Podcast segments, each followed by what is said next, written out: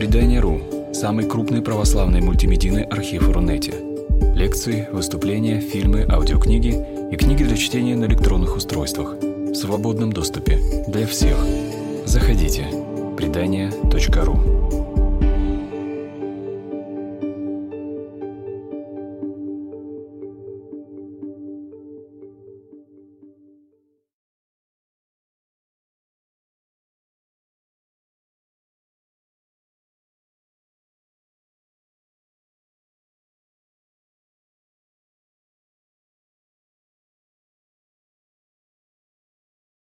Здравствуйте. Э, ну, если кратко про формат, то это такая уже третья наша встреча в таком формате, который мы назвали молитвенно-психологический семинар, когда сначала есть ну, как бы лекция-беседа, потом перерыв на чай, и потом такая вторая молитвенная часть, посвященная той теме, э, которой посвящен семинар. И сегодня мы будем говорить про крест в нашей жизни – про страдания и отношение к страданию, про то, как порой мы сами помножаем свои страдания, тем, как мы к ним относимся. И во второй части будем а, молиться в контексте событий а, большей части Страстной Пятницы. В частности, это связано с тем, что в православной традиции у нас с понедельника начинается Страстная неделя, и мне кажется, что такое погружение а, в события последних дней земной жизни Спасителя, это а, как-то актуально. И также актуально для нас, когда мы встречаемся с нашими страданиями в жизни, с какой-то нашей болью, невыносимостью, а, самыми разными трудностями.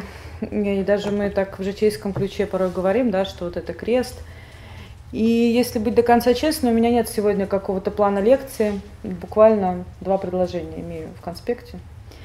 А, не знаю, могу ли я что-то вам сказать, то, что вы сами без меня не знаете, и поэтому я предложила бы, как мы а, обычно здесь поступали, пойти, знаете, так в русле, ну, скорее разговора и беседы. А, немножко как-то вместе просто поговорить об этой теме. Раз вы мы здесь оказались, то что-то нас сюда привело, и наверняка это какой-то собственный опыт прохождения через, может быть, свои какие-то трудности, свои страдания, про то, как мы с этим обращаемся, как мы это переживаем, что получается, а что нет. И э, для начала, может быть, э, давайте как бы поставим вопрос о том вообще, что такое крест нашей жизни, и дальше, может быть, несколько слов о том, как он ну что ли, может быть устроен, если можно так сказать, если корректно э, так выражаться. Здрасте. И когда мы говорим о кресте, э, сейчас я имею в виду пока вот не про крест э, Спасителя, а про наш, да, такое наше э, житейское, может быть, выражение. Мы говорим, вот, Какие обычно фразы, что приходит на, на ум здесь? Как обычно, что мы часто говорим в нашей жизни, когда говорим о нашем, нашем с вами кресте? Тяжелый крест мне выпал в этой жизни. Тяжелый крест что? Тяжелый крест мне выпал в этой жизни. Тяжелый крест мне выпал в этой жизни. Да, что угу, выпал. Выпал это что значит. Я несу свой крест. Конечно. Я несу свой крест. Выпал это значит, что он от меня не зависит. Это хорошо. Угу. За что? Да, очень важный вопрос. Да, за что? А, да, наверное, даже можно сразу, знаете, наверное, сразу немножко схемку такую, когда сейчас буду продолжать ваше высказывание, э, как-то комментировать. А, когда мы говорим про крест, про страдания, про то, что с нами в жизни происходит, про какие-то наши проблемы и трудности, то можно в некотором смысле выделить в тематике креста ну, как бы два аспекта, что ли, два уровня. Я бы сказала так, что это крест объективный или и крест субъективный. А, ну, условно говоря, вот есть какая-то объективная реальность, объективный крест, наверное, странное высказывание, но тем не менее. А есть, э, есть какая-то над этим наша субъективная настройка. И сейчас будет чуть более понятно, ну хорошо, пусть будет субъективный. Это то, может быть, то, как мы к этому относимся. И когда сейчас э, мы говорим крест тяжелый, и что-то там было, что он мне послан, э, я с этим ничего не могу сделать. Смотрите, когда, что я имею в виду, когда говорю про объективные. Есть какие-то объективные события, факты нашей жизни. Что сюда, как вам кажется, можно отнести? На что мы жалуемся обычно? Здоровье. Здоровье, да. Трудные отношения.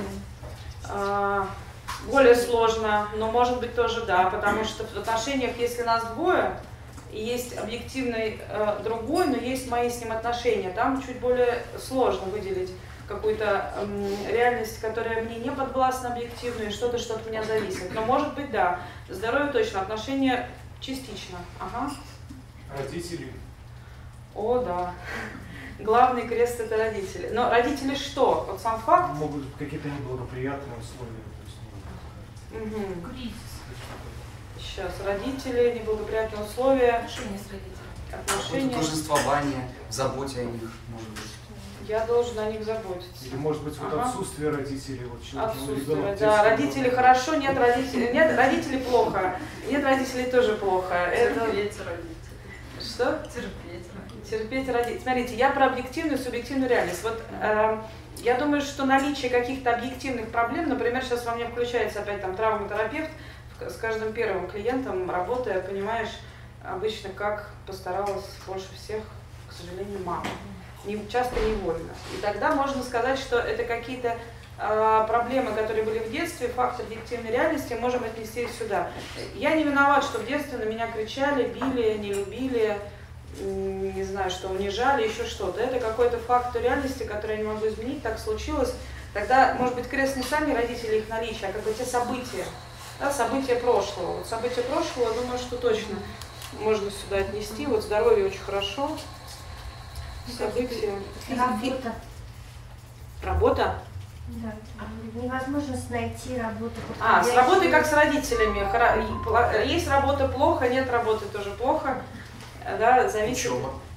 А, Смотрите, все-таки работа, учеба всегда ли это как бы сама по себе работа, она нейтральна, она может быть разной. Для кого-то работа очень вдохновенное занятие, и кому-то, может быть, повезло, и с родителями тоже прекрасно. Вот что там, мы сейчас называем скорее сферы, а что в этом может быть фактом объективного креста? Объектив- Бедность. А? Бедность. Бедность, Маленький например, да. Вот, например, да, если я, какой бы я ни был специалист, но мне никак не платят денег, я ничего с этим не могу сделать, да. А, про мало денег, да, может быть. Ага, ага. В любом случае, это нечто, что от меня не зависело, я не мог сделать сам, и оно как бы вот... Да. Да, Маша, правильно меня понимаете. И, конечно, да, я все к чему клоню, что это то, что от меня не зависит. То, с чем я ничего не могу сделать. Какие-то факты а, реальности вокруг меня, факты моей жизни, факты моей биографии, с которыми я ничего не могу сделать. Поэтому, когда мы говорим работа, это как отношения с, отношения с кем-то или как а, родители как таковые. Это скорее сферы, в которых у нас есть проблемы. Слышатся такие жалобы, вот в этой сфере у меня проблемы. Но когда мы сейчас обсуждаем про то, а что мне тяжело нести в контексте тематики креста, то э, может так быть, что в этих э, сферах, конечно, чем более значимая сфера, тем больше там может быть трудностей, с которыми трудно справляться. Да, могут быть какие-то Авария. Авария, да, да, авария, конечно, да, да, авария прекрасно. А, да, и вообще какие-то катастрофы, которые со мной происходят, в которых я какой-нибудь пожар сюда же. А, Место рождения. Место рождения? Страна. Страна, там регион какой-то. А, тут тоже так хитро. Вот когда место, э, место рождения страна. Война, конечно, с войной не поз- Война как авария. Да, война, конечно, какие-то факты, которые совершенно объективны. А, Когда мы говорим страна, это как учеба и работа. Да, то есть это сферы.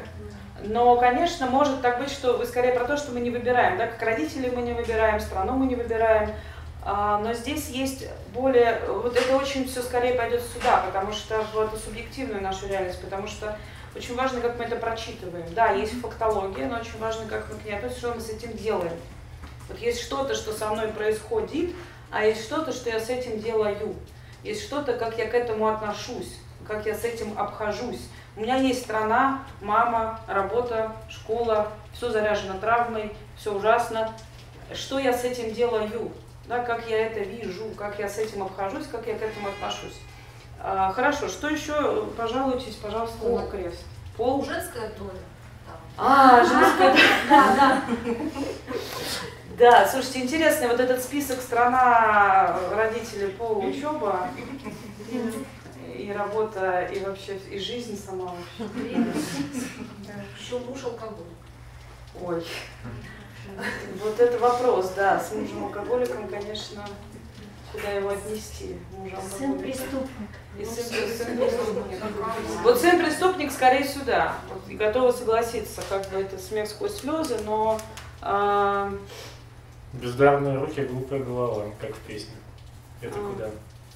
глупая голова, но если она у тебя такая глупая, что ты совсем ничего с этим сделать не можешь, то тогда сюда.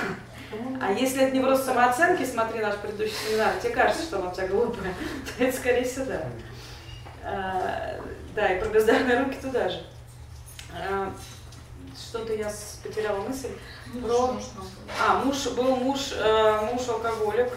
С мужем алкоголиком отдельная история про созависимые отношения и про то, насколько я принимаю то, чтобы это нести до конца и так далее. И, кстати говоря, это очень частая история, когда ну, те, кто знает про созависимость, это очень такая классичная вещь, когда человек не может э, от чего-то вот здесь отказаться, от чего он страдает и мучается, отстроить какие-то границы в отношениях с ближними, родителями, детьми, а, например, а, что-то что дозировать, что очень тяжело, сменить работу жуткую на более приличную, может быть, поменять учебу, раз она так ужасна, что-то, что я могу изменить вот здесь. Но я это почему-то не делаю по каким-то причинам.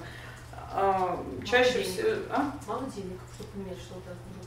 Ну да, находится 33 внешних обстоятельства, почему я этого не делаю. Чаще всего за этим стоит, ну, какая-то, может быть, нерешимость, неуверенность в себе, недоверие тоже тому, что что-то можно изменить, ощущение, что я на самом деле сделать ничего не могу. Какая-то, может быть, внутренняя слабость, часто инфантильность. И вот а, нередкая история, когда я в силу своей, может быть, скорее инфантильности и прочих вещей что-то не меняю здесь, а называю это все, что это мне надо нести крест до конца.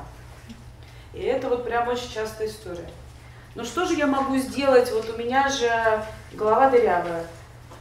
И там что, руки кривые.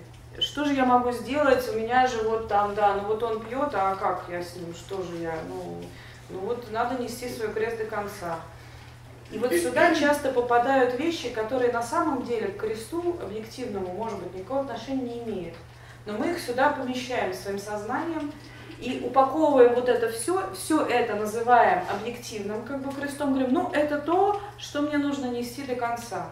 И дальше всевозможные вещи про, ну, почти самоубийство в том плане, что ну, серьезное истощение, может быть, какие-то, э, ну, такие порой глубокие невротические нарушения, когда человек очень много делает то, что для него противоестественно, то, что ему никак не соответствует, то, чему его нутро всей силой сопротивляется, но он не может э, дать этому отпор, сказать этому нет, как-то это отстроить. И тогда это то, что мы часто здесь себе сами, может быть, как бы часть проблем создаем сами. А потом, знаете, начинается вот это вот, зачем же Бог мне послал такой тяжелый крест? Ну, Бог ни при чем. Потому что, э, ну, кто тебе мешает? Ну, пойди поменяй свою реальность какую-то. Говорю, нет, вот ты мне послал эту реальность, я буду в ней сидеть и буду на тебя пенять, что это ты виноват. Такая хитрость некоторая. И тогда очень удобно оставаться, ничего не делать и еще обижаться на Бога, что он меня так замучил, вот здесь вот меня в эту яму посадил. Но это не факт, что, э, что про Бога. Хорошо, э, да.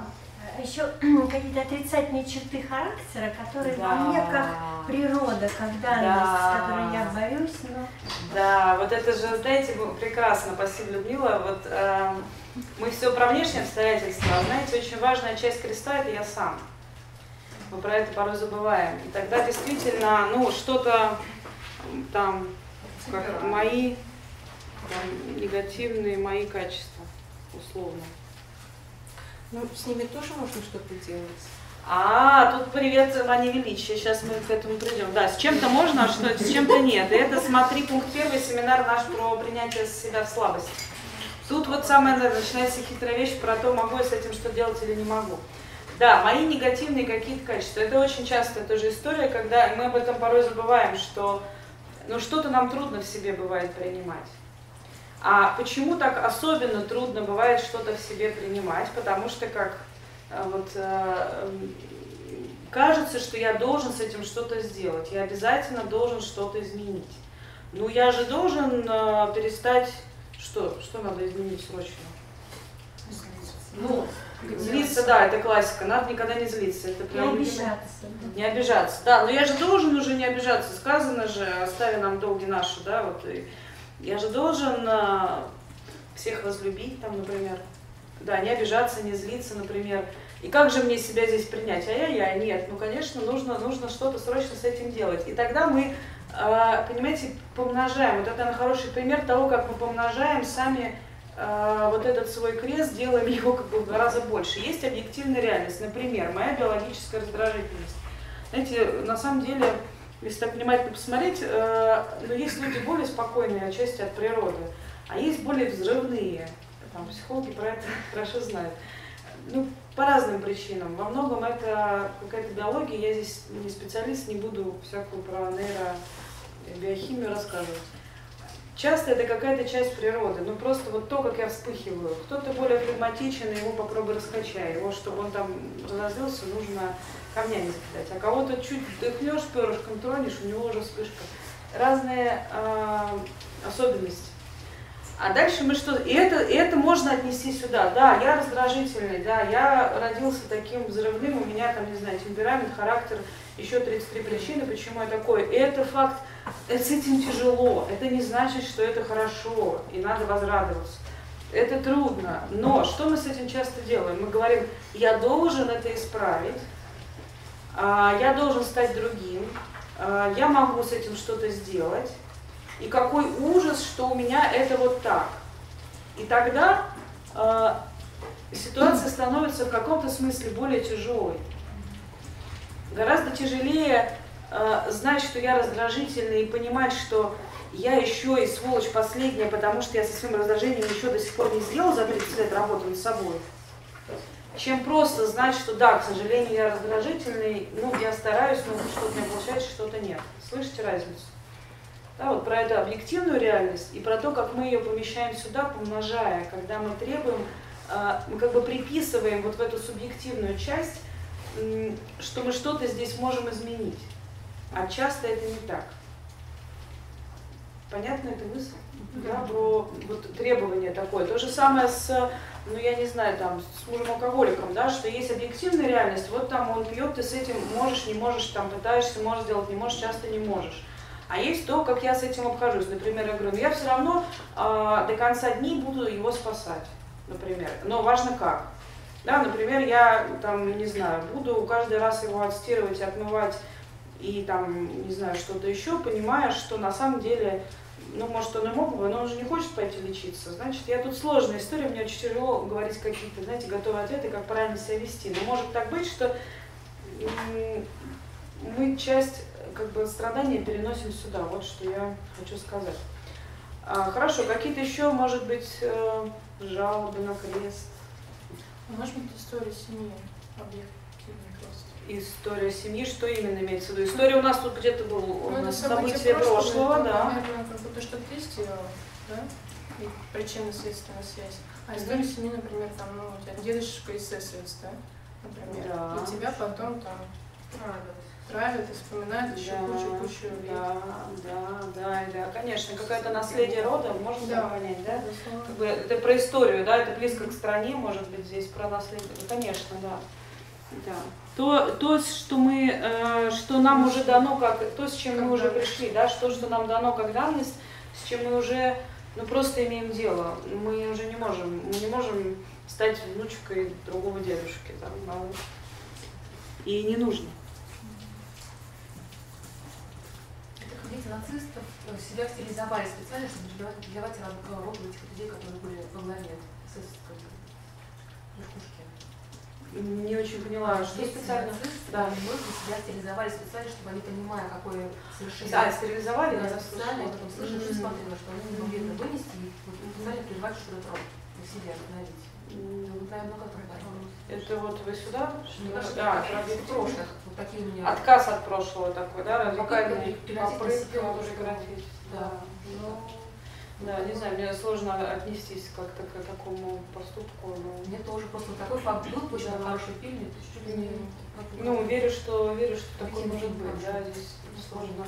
Я думаю, что это тоже феномен в некотором смысле протеста. Да, Да, это от протеста, а, может быть, отказа от своего креста в нашем контексте, да, такого радикального, что я прерываю. Хотя за этим стоит, может быть, забота о, о моих детях потенциально, да, чтобы они не страдали, но сложно так как-то здесь. Знаете, если бы мы с вами оказались в этих обстоятельствах, неизвестно, что бы мы делали, поэтому тут, конечно. Да, что-то как-то... Может, еще какая-то часть Мгм. меня, но не характера, а какая-то моя физическая особенность там. Нос. А, да, причина носу, да, да, да. там, вес, Мгм. вот что-то, вот что, из-за чего вся моя жизнь не складывается. Конечно. Ну, вот какой-то, да, черта вот Да, да, вообще я, да, мои качества, и здесь вот вообще в целом какие-то разные там что-то прояв, да, там, в том числе тело. А, да, это все про тематику, конечно, вот этого непринятия. А, да, есть что-то, что мне дано, есть какие-то мои особенности физиологии, внешности, характера, темперамента, каких-то черт, а, то, с чем, ну, да, с чем истории, то, как я, какой я уже есть уже сейчас.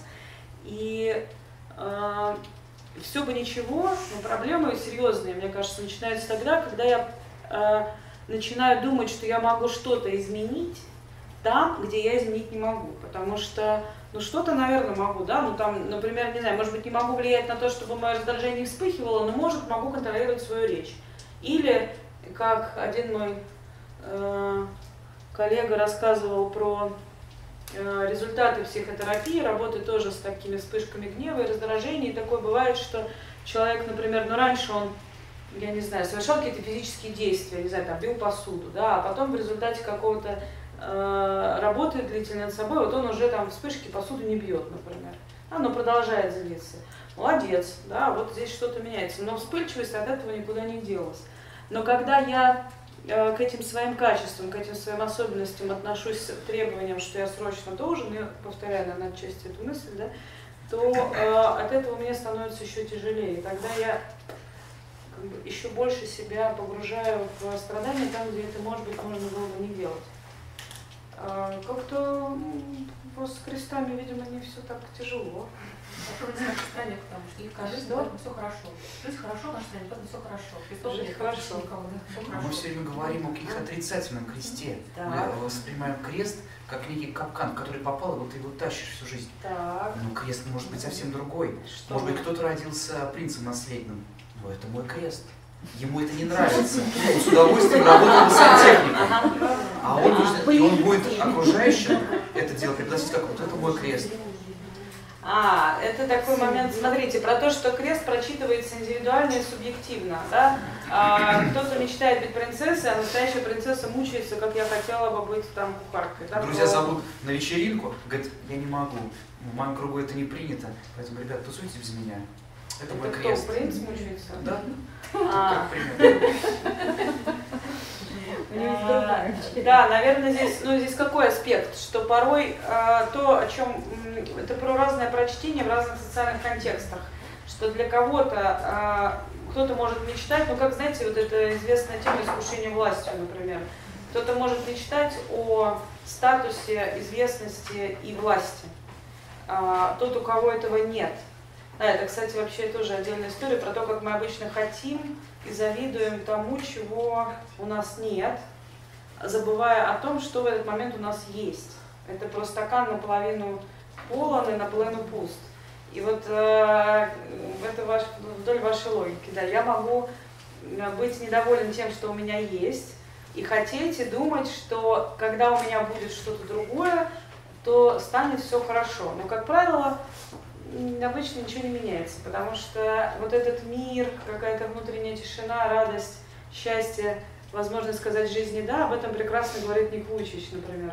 Они никак не зависят от внешних обстоятельств, хотя нам очень трудно эту мысль принять.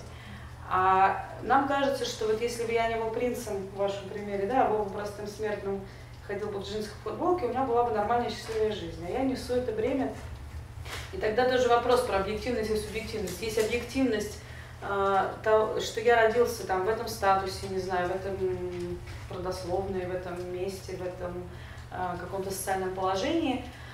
Ну, как я с этим обхожусь? И вот, к сожалению, не знаю, к счастью, но это частая история нашей природы, что у нас все время есть какая-то неудовлетворенность. Нам все время кажется, что то, что у меня сейчас, это совсем не то, что мне хотелось бы. Вот если бы у меня было там классика вот это вот, если бы крест, а почему не звучит тема муж и отсутствие мужа, обычно очень это актуально, видимо, не так много, может быть, молодых девушек. Очень частая история, что как же так, а, если бы у меня был уже наконец-то, значит, вот мой избранник, то, конечно же, я, уже тогда моя жизнь начнется. Я начну жить тогда, когда. А, я стану счастливой тогда, когда. Ну, нужны какие-то внешние обстоятельства, случится что-то, некое внешнее чудо, и тогда моя жизнь наладится. Я встречу э, принца, того самого, который недоволен своей жизнью в царстве. А, и тогда, э, тогда я начну жить.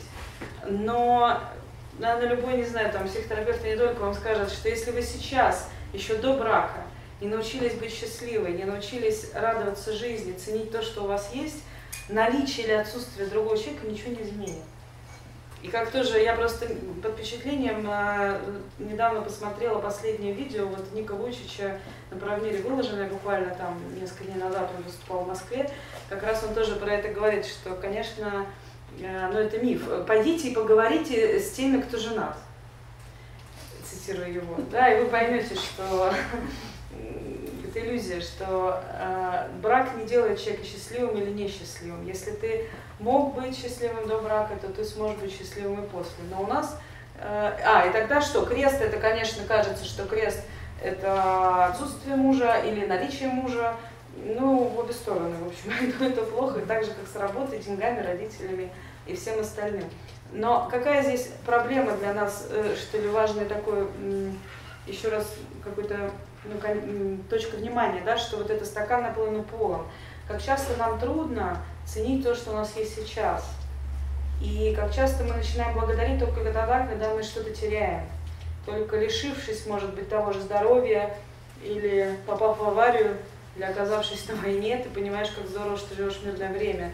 Или встретившись, с, когда у тебя один сын преступник, ты понимаешь, как здорово, что у тебя второй сын не таков например. А, почему-то так у нас это устроено. Мы начинаем ценить тогда часто, когда теряем. А когда у нас просто что-то есть, то вот эта неудовлетворенность, какая-то внутренняя какая-то жажда, все время кажется, что кто-то, кто-то может заполнить эту внутреннюю дыру, которая есть у меня внутри. Да, хорошо. Что-то, какие-то еще ваши, может быть, помыслы, суждения про тематику креста, что еще для нас может быть крестом? Ну, ребенок инвалид, или там в семье инвалид, или, или инвалидность, может это быть? Да, конечно, инвалидность это объективная реальность. Да как ребенок у нас тут был преступник, это примерно рядом. Ну, инвалидность как феномен, конечно. А, это про здоровье, да? А, к теме здоровья тоже, конечно, конечно. Это то, с чем ты, ну, то, что есть, да, ты с этим ничего не можешь делать окружение это субъективная вещь, но мнение, оно часто воспринимается как есть. Меня никто не любит, я работаю среди там чувств людей. Здесь живу, Здесь живу, соседка нормально, которые мне Да, но тогда что здесь крест, люди или мое переживание? Ну, человек оценивает, может говорить, что быть субъективно, но для него это как бы та реальность, он живет, это злые люди вокруг бесчувственные. Это как да, ну вот здесь, да, да, смотрите, есть здесь такой важный момент, что я могу прочитывать, а, я могу жить субъективно, вот э, феноменологически можем это понять. Субъективно я живу в мире, в котором все враги, меня никто не любит. И есть куча причин, почему так формируется у человека такое восприятие. Но это мое восприятие. А, нередко бывает так, что, знаете, даже когда попадается кто-то, кто на самом кто тебя любит, ты не можешь это взять, потому что у тебя внутри жизненный мир устроен так, что ну, мир ощущения таково, что меня никто не любит. Это то ощущение, с которым я живу. И даже и очень часто бывает, что человек, который вдруг, может, и полюбил даже, ему очень трудно пробиться сквозь это мироощущение, ему очень трудно пробить эту мою реальность сломать эту мою картину мира, достучаться до меня, пробиться ко мне, чтобы доказать мне, показать, э, чтобы мне удалось действительно нутром, а не головой прочувствовать, что вот, оказывается, этот кто-то меня любит. Но часто бывает так, что нет, этот он, он не годится, или я ему не верю, или он недостаточно хорош, или ну, это совсем не, то, как, не тот, кого бы я хотела. То есть субъективная реальность, наше мироощущение часто застилает собой какую-то объективную реальность. То, как я чувствую, то, как я воспринимаю, я прочитываю это как истину, как факт истины. Вот я живу с ощущением, что меня никто не любит, и ты кол на голове чеши там, не знаю, каждый день говори, я тебя люблю, каждый день целую, гладь по голове. Нет, ну ты недостаточно, ты все-таки это делаешь механически, потому что я тебя попросила, ты все-таки не точно стопроцентно искренне. Или вот этот человек, он все-таки, ну, мне же все равно, что меня любит какой-нибудь дворник там на улице, который каждый день подметает вокруг меня и раскладывает лепестки роз. Ну, что мне до этого дворника? А вот... Принца хочу. Да, принца хочу, принца, да, того самого, который... Э, поэтому э, важно развлечение, тогда может так быть, просто если мы потом все это переносим тоже в контекст, может быть, вертикального такого молитвенного измерения, то, может быть, о чем надо молиться? Может быть, когда мне кажется, что меня никто не любит, мне надо молиться не о том, что, Господи, пошли мне того, кто меня полюбит, наконец, а может быть, мне нужно просить, избавь меня от этого мира ощущения, что меня никто не любит. Да, открой мои глаза, открой мое сердце, дай мне почувствовать, как ты меня любишь, дай мне встретиться с тем, что люди вокруг, как они на самом деле ко мне относятся, а не так, как у меня сформировалось, может быть, в силу, не знаю, детских травм или еще чего-то, как мне кажется. Да, открой очи, покажи мне правду, а, покажи мне объективную реальность, а не то, как я это воспринимаю. Часто мы воспринимаем действительно хуже, чем нам кажется. Я по себе это могу сказать, годы, годы, годы работы терапевтом, приходит человек на первую встречу, я могу думать про него что одно. Ну, сейчас уже лучше мне гораздо, потому что уже 10 лет терапии за спиной, уже немножко получше научаюсь так. А клиенты меня учат этому, вот этому, как бы, что нельзя сразу верить тому, что тебе кажется. И думаешь, какой кошмар, вот этот человек, как он живет, как он жуткий, как он всех ненавидит, как это можно вообще. Да, но потом, когда ты узнаешь а, всю историю, ну, какую-то часть истории его жизни, да, узнаешь, почему так у него, а что у него было, а что у него история рода, события прошлого, а, какие-то там э, еще а, причины, почему он такой. И тогда ты думаешь, как прекрасно, как он сохранился еще до сих пор в таком состоянии. Он же мог быть гораздо хуже. Он мог быть озлобленным и ненавидящим просто вообще всех людей. А он ненавидит только некоторых людей. Это же он еще, в нем есть что-то светлое, в нем еще что-то не умерло, в нем еще не все растоптали, в нем еще что-то сохранилось. И он еще как-то умудряется иногда радоваться жизни. Господи помилуй. Вот а, про м, восприятие наше, да, говорю, что мы нередко видим а, совсем не то, что есть на самом деле. Даже я бы сказала часто, мы видим совсем не то, что есть на самом деле. Так, что-то еще, как-то не слышно жалоб. Я думала, сейчас начнется там, о, у меня, э, значит, э, вселенское страдание, э, крест непосильный. Какие, может быть, давайте посмотрим, может быть, какие-то метафоры, да, как мы говорим обычно о кресте, то, с чего мы начали. Как мы обычно говорим в нашей жизни про крест. Может быть, какие-то э, очень вредные привычки. Очень вредные привычки. Ну, Бог не дает испытаний не по силам. Ну как? А, вот это начинается мифология, отлично. Бог не дает испытаний не по силам. Так.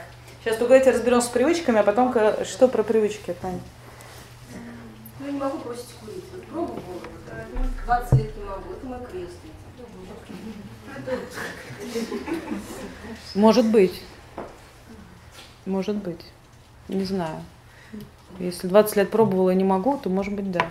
Важно, как я к этому отношусь. Да. Вредно.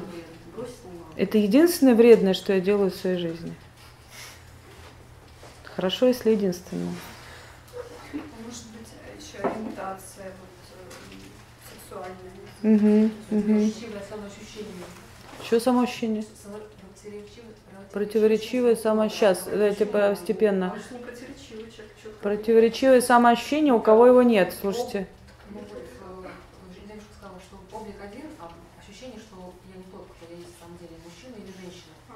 А, это вы про ориентацию. Я не знаю, мужчину я или женщину. Мне сложно сказать про вот это «не знаю, мужчина». Может быть, нужно повернуть? Нет? Э, я, мне сложно сказать про «не знаю, мужчина я или женщина», но про ориентацию а, я тоже не очень владею информацией. Есть разные исследования, как это формируется и почему. Но я думаю, что в тех случаях, когда это врожденно, когда это почти биология, или когда, вот я слышала какие-то одни из последних данных, что э, базовые вещи, связанные с гендерной идентичностью, закладываются еще на каких-то неделях беременности. Я сейчас не помню на каких. И если в этом возрасте у мамы были э, особые стрессы, там какие-то переживания, то там нарушается вот формирование и физиологически связанные какие-то вещи с половой сферой, и тоже с идентичностью. Потом формируется следующий этап, когда что-то важное тоже здесь формируется, это вообще там первые, по-моему, даже месяцы жизни. То, что я точно знаю, это с 3 до 6 лет. А, уже там тоже много чего формируется. Дальше уже совсем поздно. Мы думаем, там к подростковому возрасту уже очень много что уже давно готово. И, конечно, порой, даже если это не биология, не гены, а какой-то, какая-то история развития, ты с этим ничего не можешь делать, конечно, мы это отнесем сюда, да, к этому кресту, которым ты ну так и есть. Да, это как, ну я не знаю, с чем сравнить ну, тоже. Данность, вот. Ну да, да, да.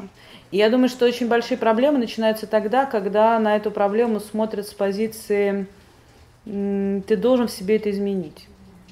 Это ровно как с, знаете, вот с этим, ну, мы говорили про с темпераментом тоже, да, даже с темпераментом тут ну вот как с этим, с раздражением, с гневом, да, ты можешь, может быть, не бить посуду в какой-то момент, но не можешь не раздражаться. А с ориентацией, ну как, если у человека нет лечения к противоположному полу, он не может его в себе вызвать. Ну вот не может, как бы не хотел. И ты с этим точно ничего не можешь делать. И это часть креста, конечно, часть объективной данности, с которой ты как-то живешь и обходишься. Но мы можем помножать и э, вот при, в, этой, в этой второй части, да, и усиливать эту проблему, если мы думаем, в частности, об этой проблематике как о том, что подвластно человеку, что, ну, ты пойди займись, там, не знаю, пойди сделай что-нибудь с собой, или я не знаю, не знаю, какие советы могут быть. Измени, измени это в себе, сделай что-то с этим. Почему ты до сих пор такой?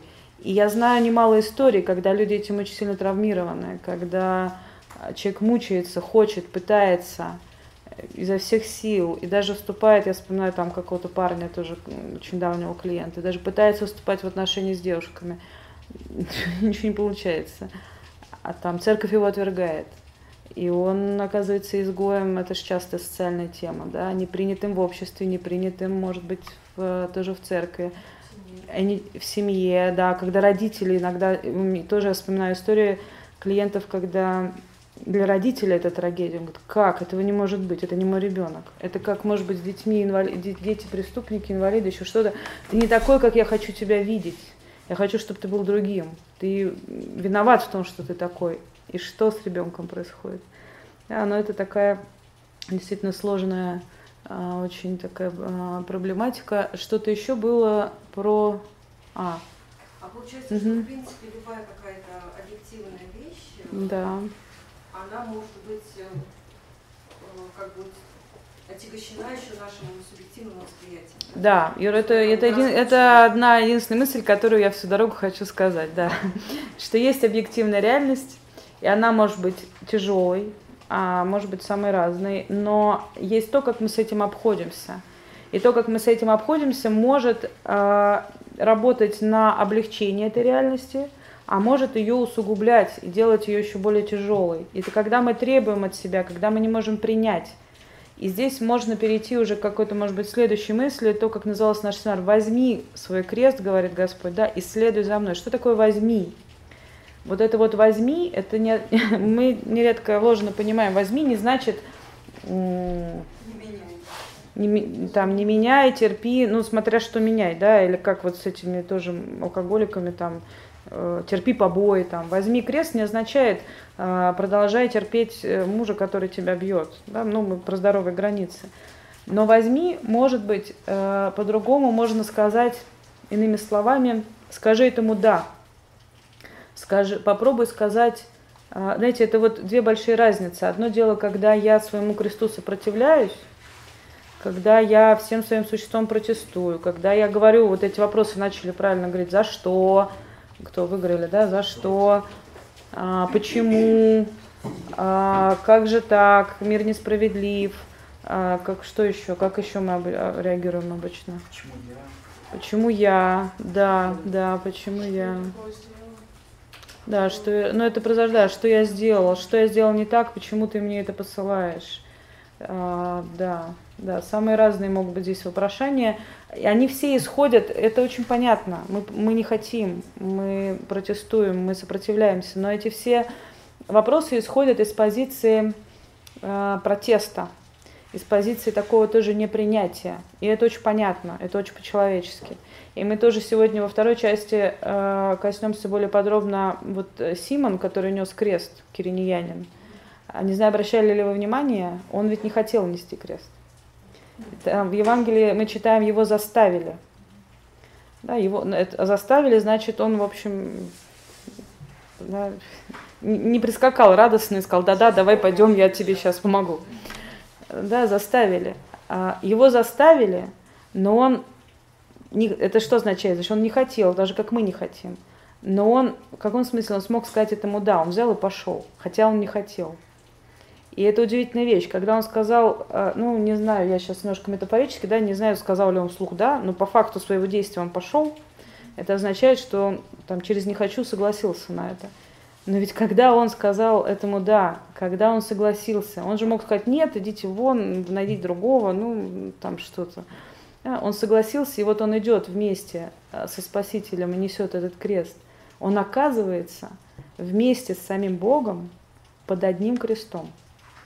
И вот это удивительная вещь. Насколько мы, когда а, мы можем, если, если в какой-то момент мы можем сказать «да», но когда я говорю «да», я про вот эту объективную реальность. Вот именно про, вот не про наше вот это вот манию величия, что я должен все исправить и прочее вот э, то, что мы себе приписываем. А вот это объективная реальность. Здоровье, инвалидность, э, события прошлого, еще какие-то вещи, с которыми нам очень трудно. Но если вдруг удается сказать «да», я принимаю то, что ты меня создал таким – я принимаю то, что в моей жизни были вот такие обстоятельства. Я не хочу этого страшно. Но, может быть, я пока не верю себе, но я верю тебе, потому что если это произошло, я пока не знаю почему, не знаю за что, зачем. У меня 33 вопроса к тебе, 33 претензии, почему это все произошло. Но я просто, может быть, пока из какого-то доверия, может быть, даже по принуждению, но я все-таки говорю это да, то в этот момент картинка переворачивается. Я из позиции протестующего, который сопротивляет. Понимаете, одно дело, ну вот я не знаю, наверняка у вас было хоть раз в опыте, вот какой-нибудь ну, я не знаю, что-нибудь дико не хочется делать, там утром, не знаю, идти на работу, ну, что-то такое, но ты уже прям вот весь изнылся, вот как тебе плохо, как ты это все не хочешь, не. А потом какой-то момент, ну, ладно, хорошо, пойду сделаю. Это как у женщины, неизбежность, ребенок уже зрение, ты не Угу, может быть, да, может быть, это подходящая аналогия. Но вот когда я всем существам сопротивляюсь, а потом, э, ну, наверняка на каких-то более простых примерах это есть в опыте, а потом я в какой-то момент говорю, ладно, хорошо, давай, да, я уже да, сейчас... Это... Если расслабиться, руку не дергать. А, расслабиться, это очень важно. Это очень важно расслабиться, да, спасибо, это шикарная аналогия, очень важно расслабиться. Знаете, как если ты уже оказался на воде, и ты можешь барахтаться и пытаться, и тратить кучу сил на то, чтобы сопротивляться, говорить, вода, как это все ужасно, и надо тут плавать, и столько сил надо тратить. Я могу очень много ворчать, сопротивляться, тратить кучу энергии, а могу просто расслабиться, это очень хороший пример, да, по раздаче крови, а могу просто расслабиться, максимально отдаться этой воде, лечь на нее, и она будет сама меня держать. И может быть не будет так же мокро и неприятно, но это будет совсем, ну, может быть, даже будет приятно, но это будет совсем другое состояние. Одни и те же обстоятельства, но я в них могу быть очень по-разному. Действительно, я могу быть в состоянии э, вот этого напряженного сопротивления и протеста. И когда, я не знаю, там, Петр отсекал ухо вот этому рабу, когда Иисусу пришли э, брать, э, да, уже под стражу, это тоже был протест – попытка взять силой, такая горячая, что вот нет, но что делает Бог в этот момент, да, а он тихо молчит, он, или там он исцеляет этого раба, он говорит, не надо, да, и спокойно отдается этому. Вот э, когда мы, вот расслабиться, расслабиться это великая вещь. Может быть где-то, но я еще раз, еще раз, я про объективную реальность. Вот расслабиться, когда муж тебя бьет, не надо. Да, а вот когда, ну вот есть какой-то данность, как много сил в жизни мы тратим порой на какое-то вот, что я не принцесса, и вот я буду всю жизнь страдать по этому поводу. Может, уже расслабься, прими, что ты. Зато ты еще кто-то. Или там у меня нос кривой, да, но зато у тебя что-то другое не кривое. Или вообще, может быть, это твоя изюминка, или там партелесные, да, если говорить какие-то особенности. Сколько сил мы порой тратим на то, чтобы пытаться исправить, протестуя, пытаясь исправить то, что исправить невозможно. Да. А, ну, это тонкая грань вообще, что да. выбрать в то, а что Да, выбрать, да. Там, не знаю, какие-нибудь вредные привычки близкого человека. То есть ты можешь ему там как-то на мозги говорить, надо исправить, это же можно исправить. Бросай курить. Да, да, да. Куча самооправдания. А, а можешь расслабиться. Ну ладно. Так, значит, так надо. А хотя ты можешь от этого испытывать, ну, неприятные какие-то ощущения. Да, я согласна, что эта грань э, действительно очень трудно определить, где я могу, где я не могу. Вот определить, где я что-то могу сделать, для меня тоже это очень сложно. Это каждый раз вопрос, тут нет готового ответа. Это каждый раз задача на поиск решения, в какой момент я что-то могу сделать, а где я не могу сделать. И вот тогда это тоже, знаете, очень важная вещь про разделение что ли, своей ответственности с Богом. Вот там, где я могу, иди и делай. А там, где я не могу, ну отдай уже это Богу. Не, уже хватит пытаться что-то... В вашем примере про вредные привычки, то, что я мучаюсь, терплю, молчу, когда я, стиснув зубы, терплю, молчу, это не про принятие. Да, это такая псевдо. То есть я внутренне это протестую, а делаю вид, что я не сопротивляюсь.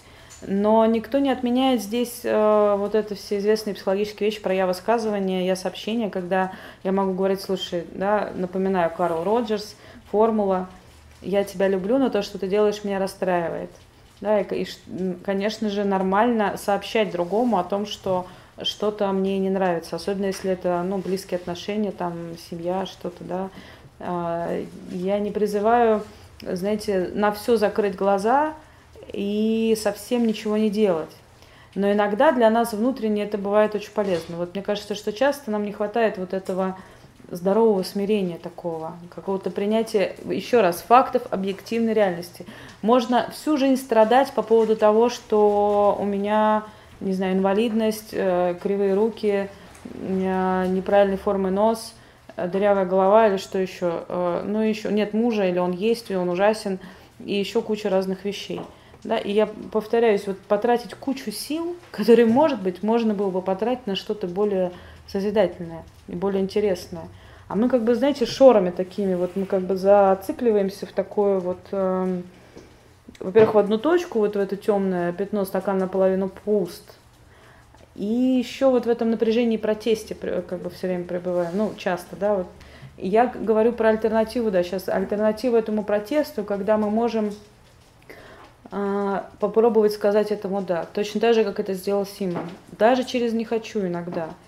И порой удивительные вещи начинают происходить. Тут, знаете, я думаю, что это еще через вот это «да» мы открываем в каком-то смысле возможность Богу действовать более полно.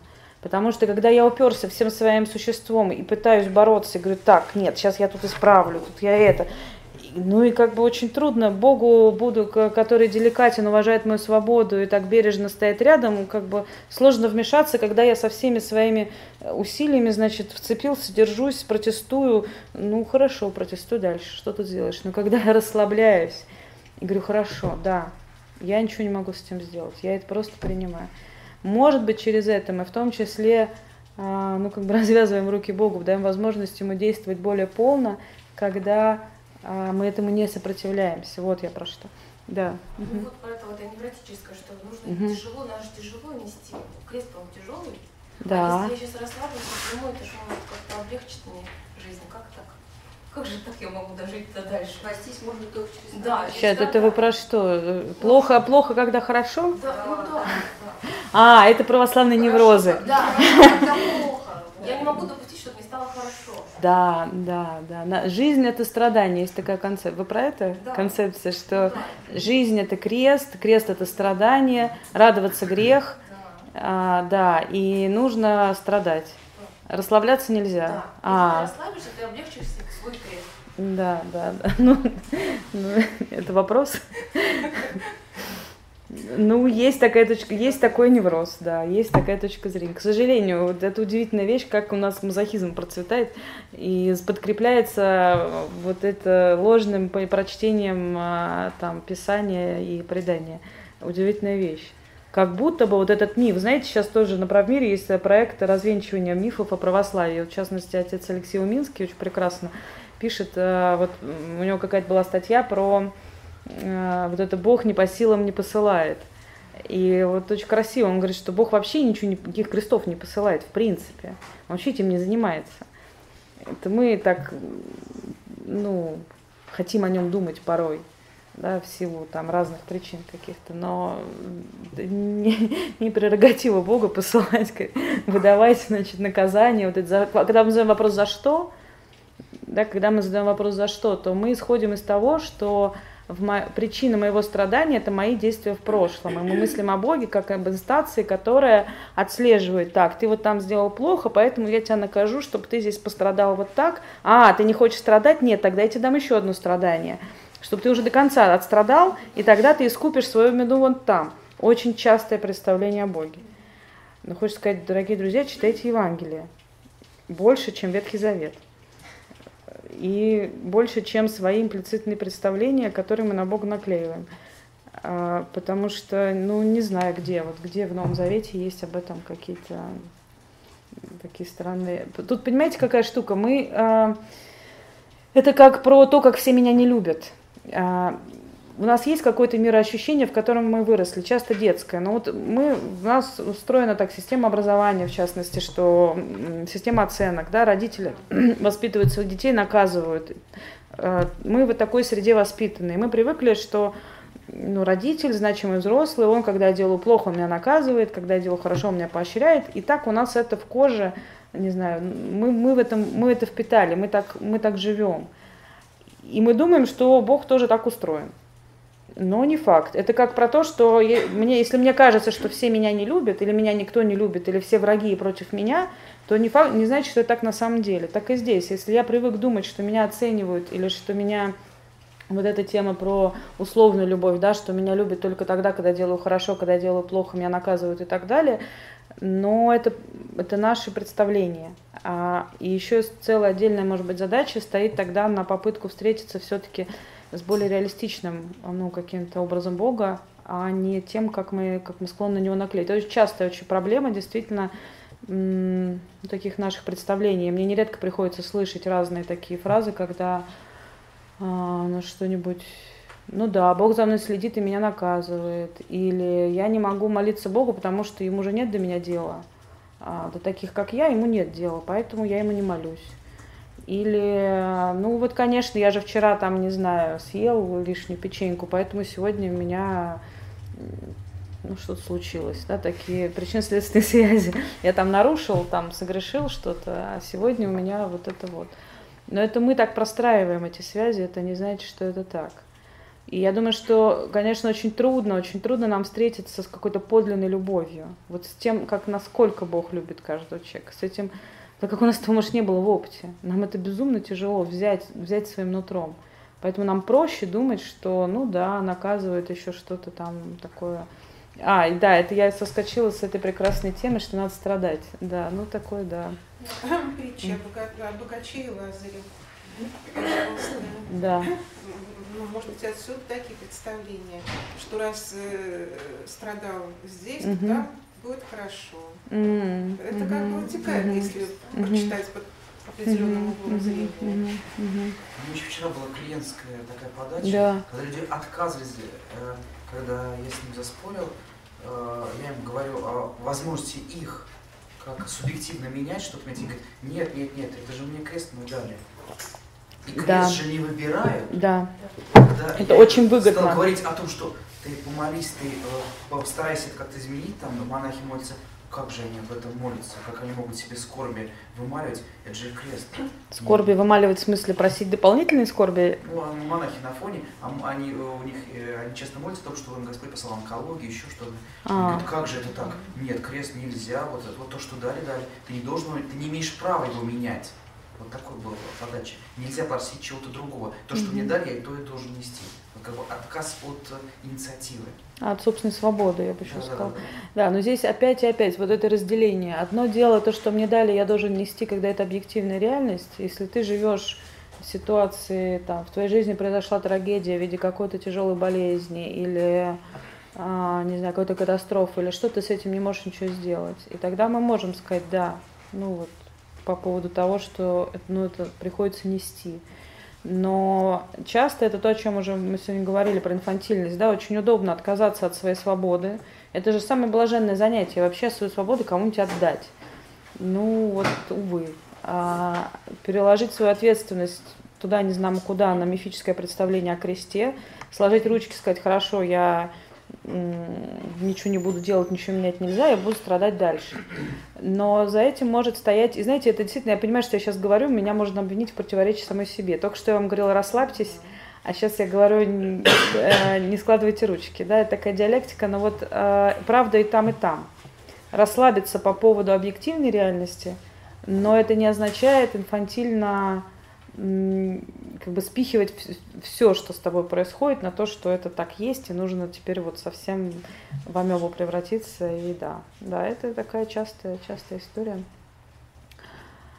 А, так, значит, про что? И как мы говорим с вами про то, что можно, вот еще раз такой пока маленький итог, что есть какое-то объективное страдание, есть то, как мы к этому относимся, какая-то субъективная часть, которая от нас больше зависит. И действительно, как это важно вот этой объективной части смочь сказать «да», и может быть даже еще более, что ли, какая-то ну, высокая ступень, когда мало, может быть, нам доступно, но я лично знаю людей, у которых это есть в опыте. Когда даже на каком-то этапе человек, часто это связано с нахождением смысла страдания – даже начинает благодарить за то, что в жизни есть те или иные а, ну, трудности, кресты, не знаю, как сказать. Да, и вот в некоторые, тогда можно сказать, что это некоторые ступени. То есть сначала это такой протест, и ни в коем случае не хочу, протестую. Это тоже нормально. Да? Противоестественно человеку хотеть страдать. Вот это скорее противоестественно. А потом, возможно, следующий какой-то этап, когда я все-таки, как Симон, через «не хочу», но говорю «да», и уже тогда обычно начинаются серьезные изменения. Знаете, это удивительная вещь, просто хочу сказать, попробуйте. Ситуация начинает меняться, мир начинает преображаться просто вот вокруг тебя. Когда ты меняешь парадигму, когда ты вместо того, чтобы сопротивляться и бороться всеми силами с тем, что ты на самом деле победить не можешь, тут же как, понимаете, даже, даже не про борьбу, это вот но есть у тебя, я не знаю, какой-то недуг, а ты вот против него протестуешь, как я не знаю что. Хотя ты знаешь, что ничего сделать не можешь. Сил тратишь уйму, пребываешь в состоянии протеста, надрыва, напряжения. А, и вот это, это, конечно, ну, опять я повторюсь, какой-то один уровень, да, дальше мы, когда мы этому говорим «да», когда мы умудряемся с этим согласиться, понимая, что да, я ничего не могу с этим сделать, э, да, я этого не хочу, да, мне это тяжело, плохо, невыносимо, может быть, и вообще мне это все очень не нравится. Ну хорошо, хорошо, я говорю этому да. То уже э, ситуация преображается, потому что меняется уже моя позиция по отношению вот к тому или иному страданию. И, наверное, третья, ну что ли, может быть, более высокая какая-то ступень в этом смысле, когда я не просто говорю «да», но когда я могу за это благодарить. Я понимаю, что это очень трудно, это кажется абсурдно, это может быть непонятно, но я правда знаю людей, у кого есть это в опыте, и когда удается это делать, то есть очень много свидетельств, как ситуация еще больше и сильнее преображается еще более чудесным образом. Это какая-то, я не знаю, думаю, это какая-то духовная вещь, какое-то чудо, когда э, Бог начинает действовать еще более интенсивно в твоей жизни, когда ты благодаришь, как бы отпускаешь, благодаришь и отпускаешь. И, и тогда это тоже другие отношения с Богом, потому что когда я протестую, часто я за, за этим что стоит? Я обвиняю Бога. Я говорю, слушай, ты вообще, что ты мне тут я там с ним могу ругаться, еще что-то, да, это мои одни отношения. Это тоже неплохо, если это честно. А, когда я говорю да, ну я вот, да, там терплю, соглашаюсь как-то, но когда я благодарю, я выхожу на какой-то, может быть, высший уровень отношений с Богом, когда я говорю, хорошо, я не понимаю, почему это может быть пока, может быть, потом мне смысл откроется, но я, тем не менее, знаю, может быть, потому что я верю тебе, потому что у меня это было в опыте. Например, если у нас было хоть раз в опыте, когда какое-то страдание, в этом смысле, знаете, полезно быть таким, ну, внимательным, немножко так наблюдать. Вот была какая-то проблемная ситуация, было какое-то страдание, были какие-то трудности. Ты внутри, пока там находился, протестовал, сопротивлялся, а потом прошло какое-то время, что-то случилось, ты понимаешь, опа, оказывается, вот зачем это было нужно, вот для чего, например, это, вот, оказывается, какие плоды выросли из этой истории еще что-то. Или вот какой смысл, оказывается, был этого страха. Не всегда, но бывает, что смысл открывается. И ты думаешь, надо же, а что бы было со мной? Вот это частый вопрос, который мы тоже задаем на терапии. А что бы было с тобой, если бы в твоей жизни не было вот этих всех проблем? То есть, у тебя не было такой жуткой мамы, там, такого жуткого мужа а, и всех прочих а, вот этих эм, печальных очень обстоятельств. А стал бы ты тем, кем ты сейчас являешься? А каким бы ты был, если бы ты рос в таких парниковых условиях, которых тебе так хочется? Если бы ты была принцесса, так ли ты была счастлива? Да, и действительно ли ты по-настоящему этого хочешь? И из опыта, ну, наверное, и какого-то духовного измерения, во многом тоже психотерапевтического, а, чаще всего можно прийти к тому, что на самом деле все то, что со мной происходило, это ровно то, что, может быть, мне было нужно – но мы это часто не видим. Это какая-то удивительная вещь, когда бывает, что глаза как-то открываются, ты начинаешь это видеть, что оказывается то, как я живу, есть такая точка зрения в некоторых направлениях тоже психотерапии, что на самом деле с нами происходит ровно то, что мы хотим, но просто хотим часто бессознательно. Сложно сказать, чтобы мы могли хотеть себе каких-то катастроф и там, тяжелых болезней, но я сейчас больше, наверное, про обстоятельства жизни говорю. И вот э, на этой третьей ступени благодарения может так быть, что открывается в каком-то смысле взгляд, и ты понимаешь, что оказывается вот это все то, что у меня было, весь этот мой бэкграунд, все вот эти события, все вот эти очень тяжелые обстоятельства, они дали мне, может быть, что-то еще, чего, может быть, у меня бы не было, если бы у меня не было этих очень тяжелых вещей. А, нередко бывает, что человек очень, ну, как бы жаждет этого смысла и не находит. Это тоже известная вещь, что мы не можем смысл дать, он может быть постепенно как-то открыт. Иногда бывает, что он и, и ну, человек его и не находит. И это тоже какая-то данность, которой очень трудно обходиться, когда я не понимаю, для чего, зачем, там, как, что. Но иногда тоже это такой акт, акт веры, я бы сказала, акт усилия, может быть, доверия Богу, что я пока не понимаю, для чего это, я пока не понимаю, зачем это. Но я тоже благодарю тебя, потому что я знаю, что ты лучше меня знаешь, что надо я, может быть, пока не вижу. Но, знаете, легко говорить здесь, тут это вам все сидя за этим столом, в этой теплой комнате, когда дождь на улице, а не здесь. А, там, а трудно, трудно это сделать. Конечно, в жизни реализовывать эти вещи а, достаточно тяжело. А, хорошо, может быть, еще какие-то ваши вопросы. В принципе, я, наверное, основные мысли сказала, которые хотела сказать про двусоставность, про сказать «да» и про благодарение.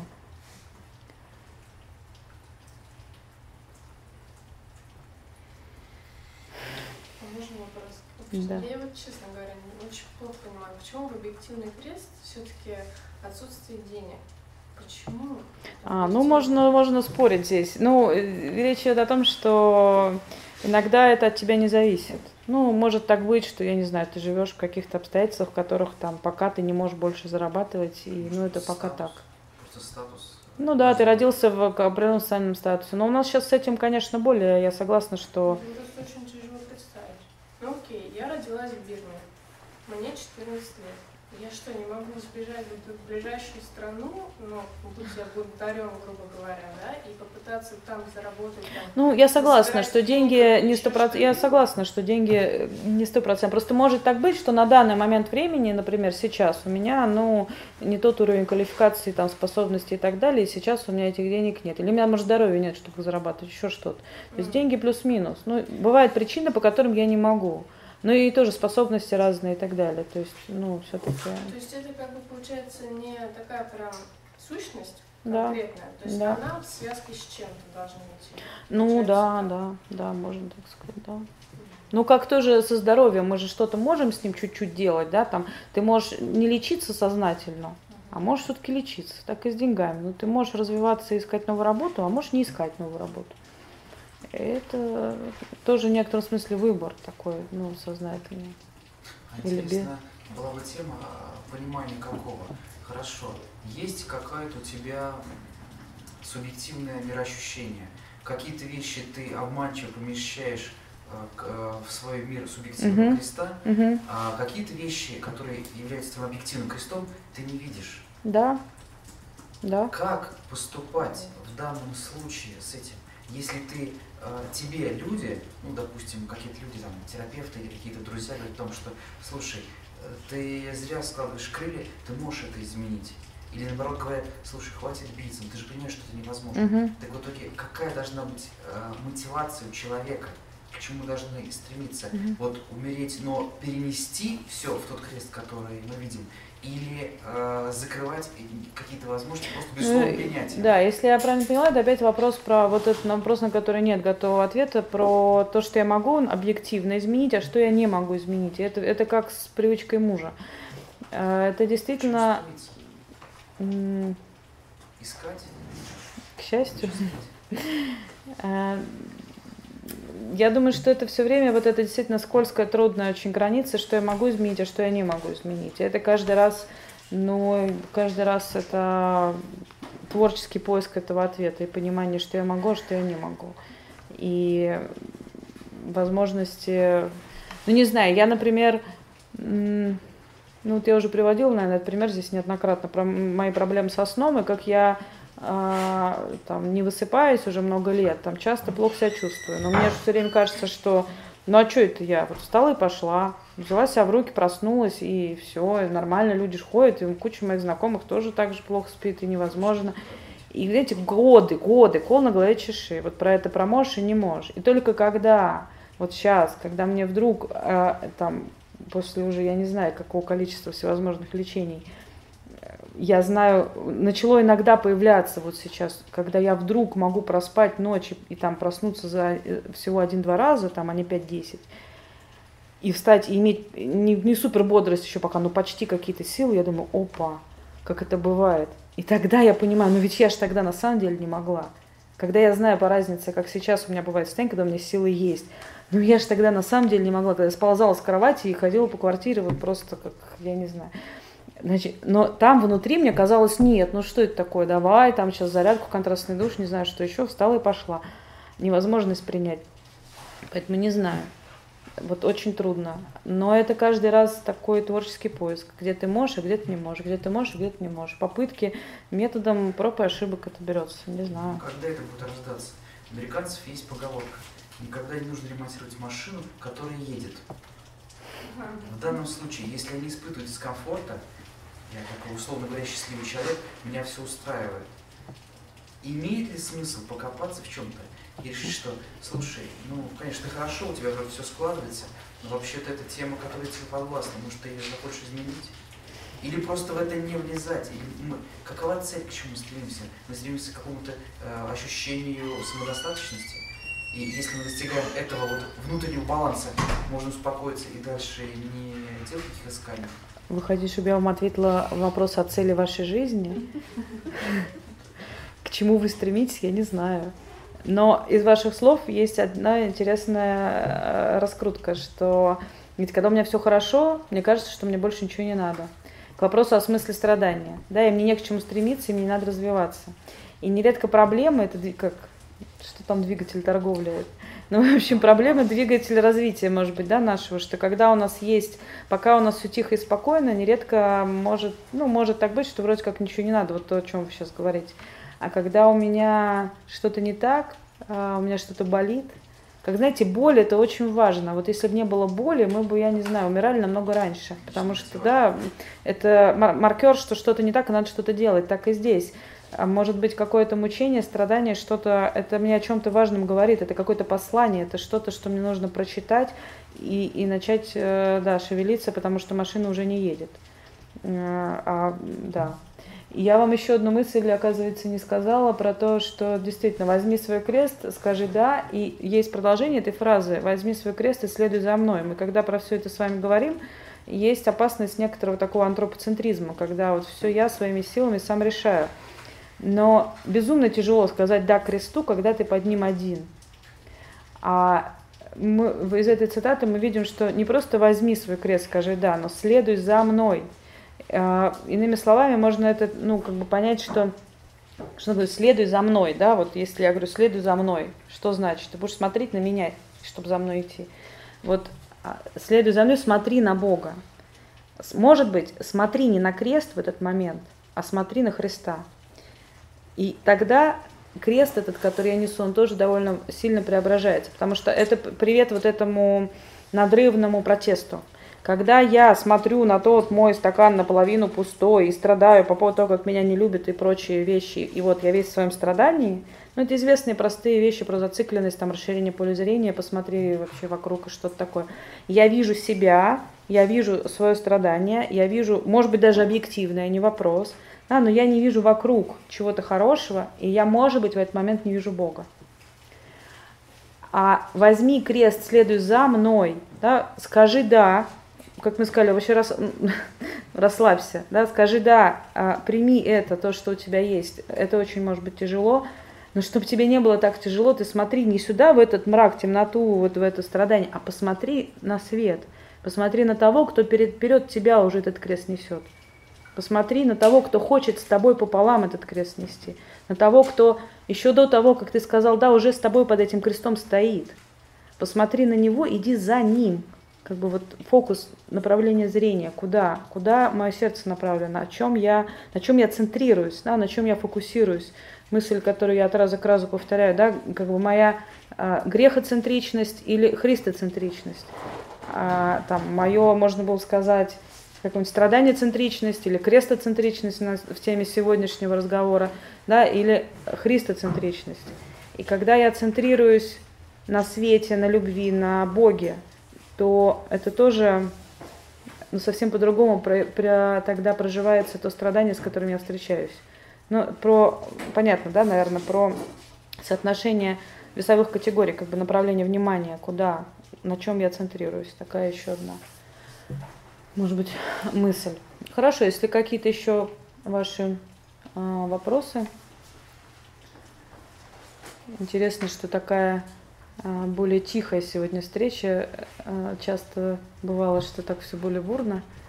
Мне очень понятна история с благодарностью за крест. Угу. Мне кажется, она где-то может пересекаться с э, любовью к страданию.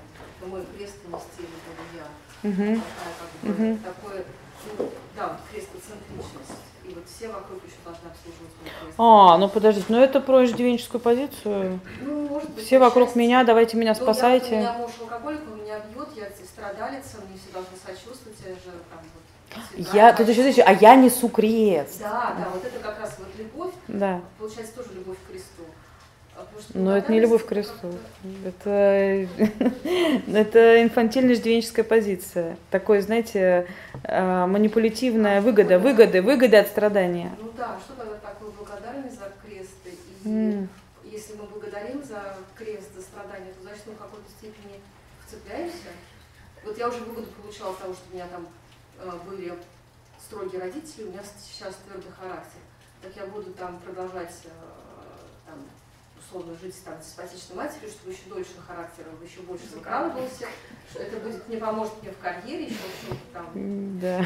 Ну, то есть, если Буду тренировать. Помогал, да, то значит, он дальше будет меня вперед вести к светлому будущему. Как же тогда отказаться от страданий?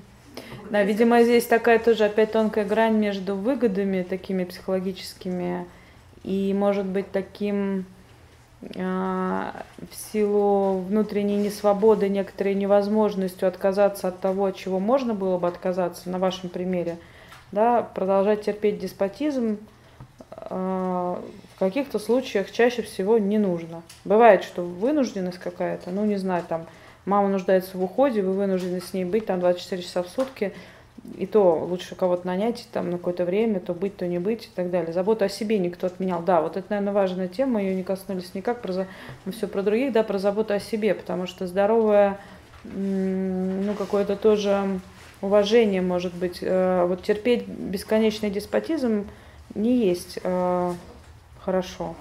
Хотя мы можем себе оправдания, такие выгоды какие-то придумывать, то, о чем вы говорите. Да, это не совсем может быть про то благодарение, когда а, ну, когда я говорю про благодарение, оно, знаете, наверное,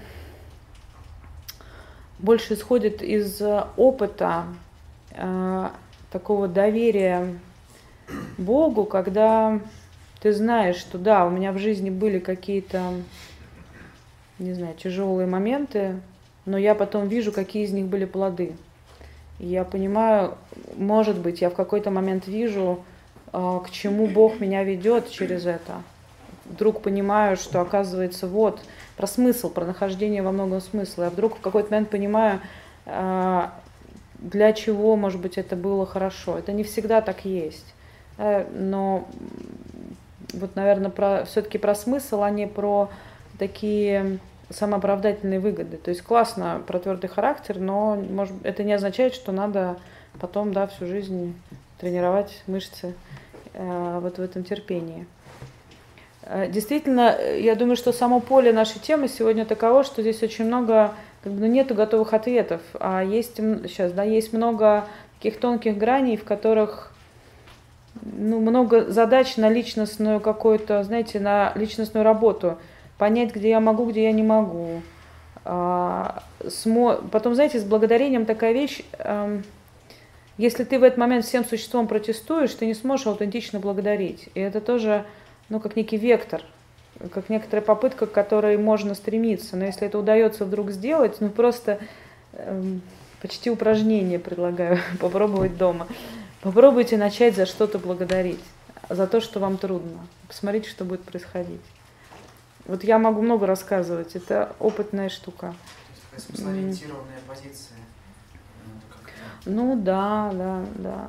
Ну, знаете, вот пример, ну, важно честно, да, что, Господи, я пока не понимаю, что зачем это вообще все мне нужно. Но я просто благодарю тебя за то, что ты мне это сейчас даешь, за то, что я сейчас это прохожу, за эту трудность, которую я прохожу.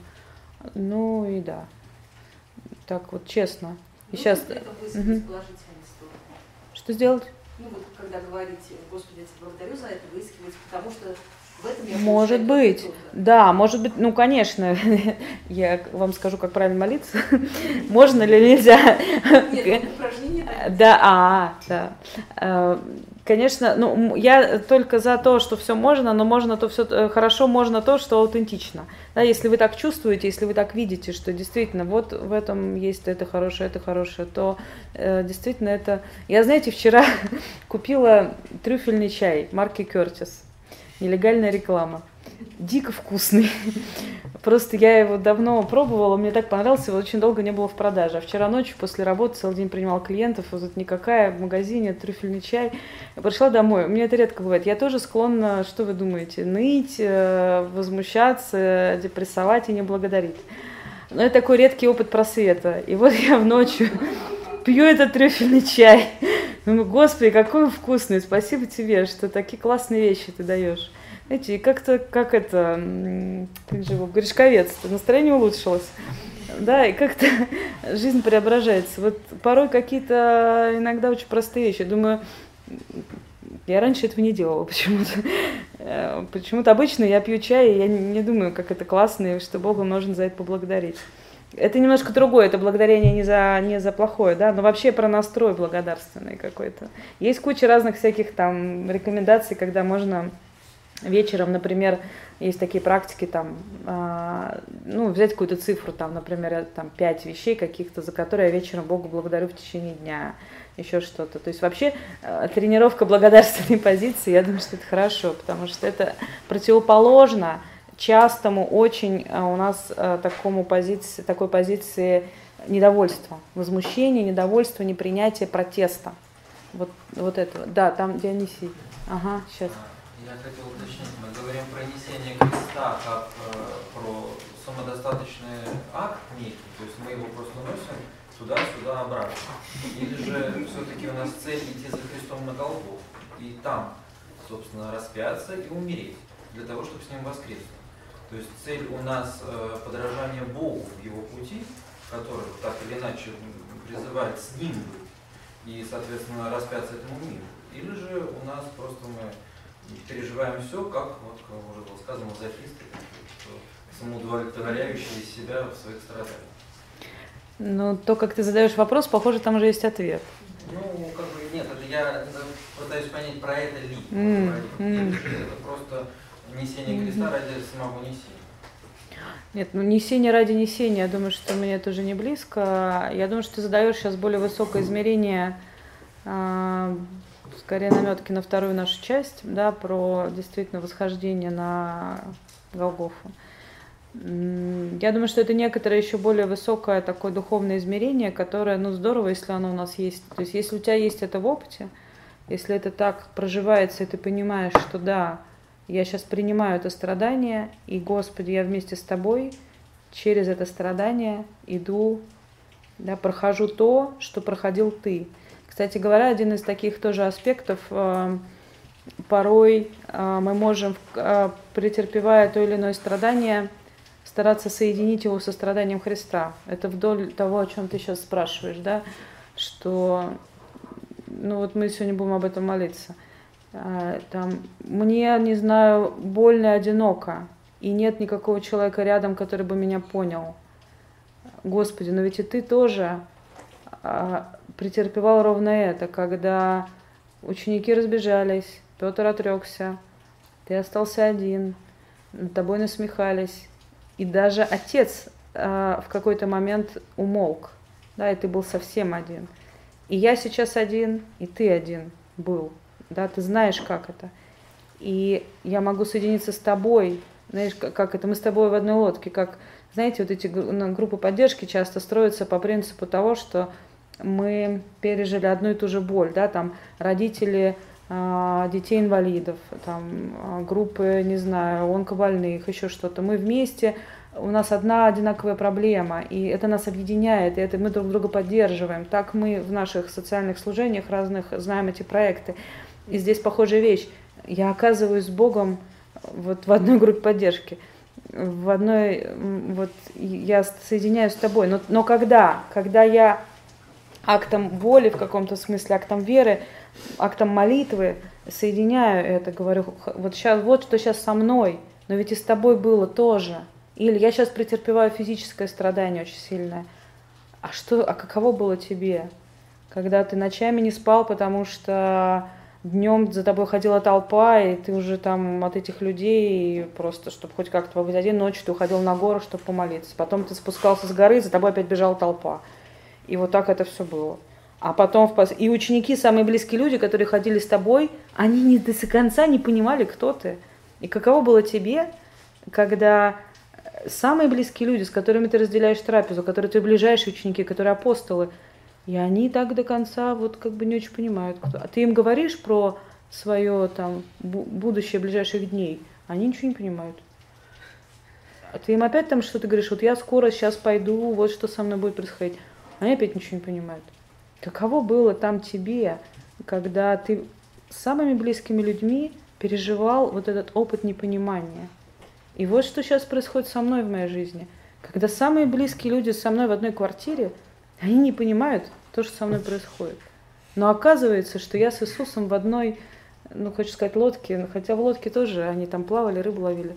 Ну, в одном, мы в одной боли оказываемся, да, мы, и тогда я могу соединять, я могу говорить, Господи, я, да, я сейчас один, но я соединяю это с тобой, я соединяю это страдание с твоим страданием, потому что ты прошел то же самое, что и я.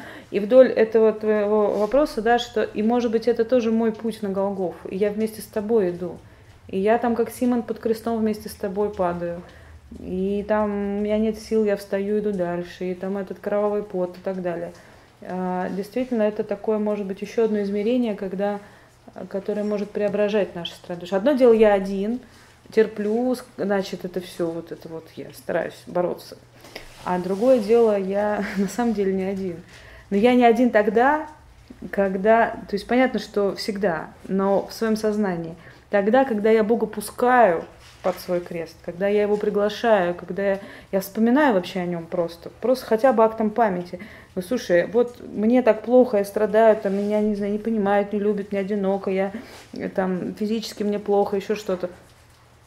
А в какой-то момент я вдруг вспоминаю о Боге, думаю, опа, оказывается, слушай, а с тобой же было то же самое. А ты еще вот то, то и это. М-м-м. И оказывается, я не один. И это может преображать, да, может изменять э, наше восприятие, того, э, вообще менять нашу жизнь, я бы даже сказала.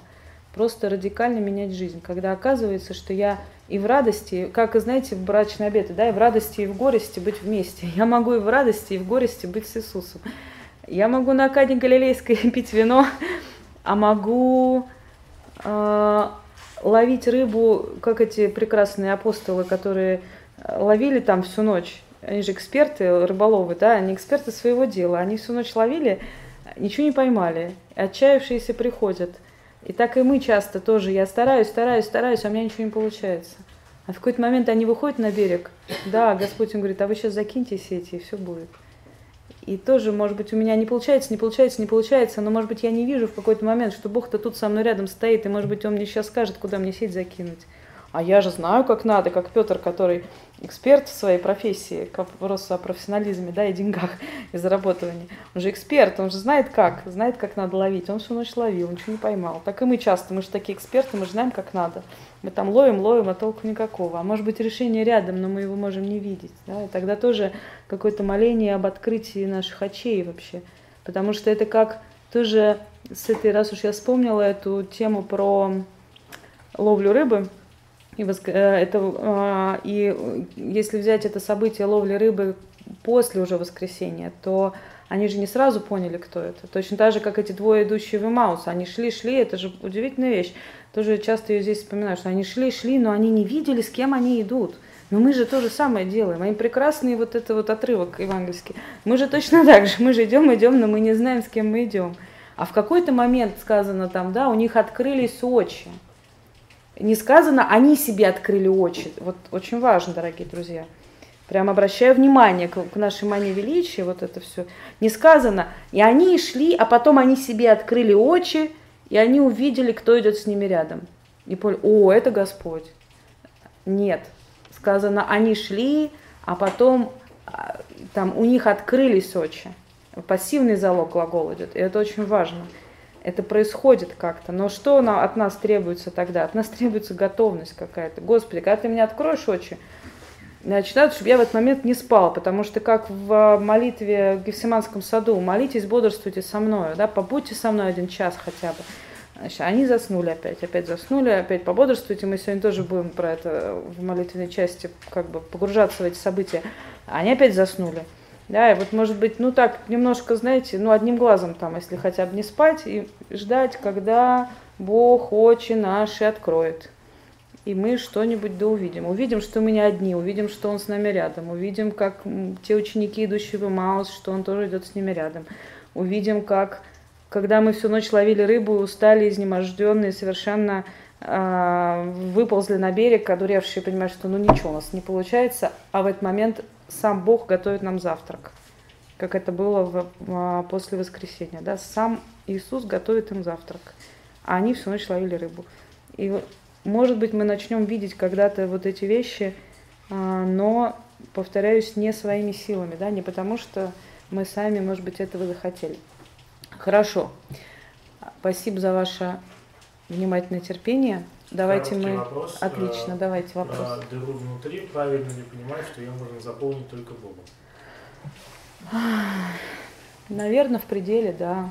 Хотя я думаю, что, ну, ну, это такой готовый ответ. Да, готовый ответ, что дыра заполняется только Богом. Но я бы шире сказала любовью. И все-таки, так как нам часто бывает недоступно а, смотрю сюда, смотрите.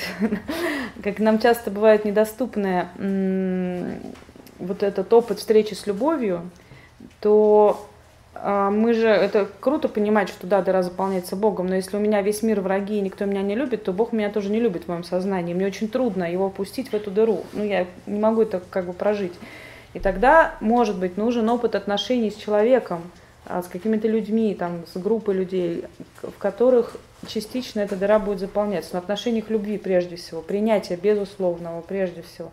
И постепенно, постепенно это может как-то... Но подмена начинается тогда, когда я пытаюсь заполнить дыру чем угодно, всем подряд. И тогда зависимости, и тогда а, какие-нибудь беспорядочные отношения близкие, еще что-то, а, рвание и метание, потому что надо хоть чем-то дыру заполнить.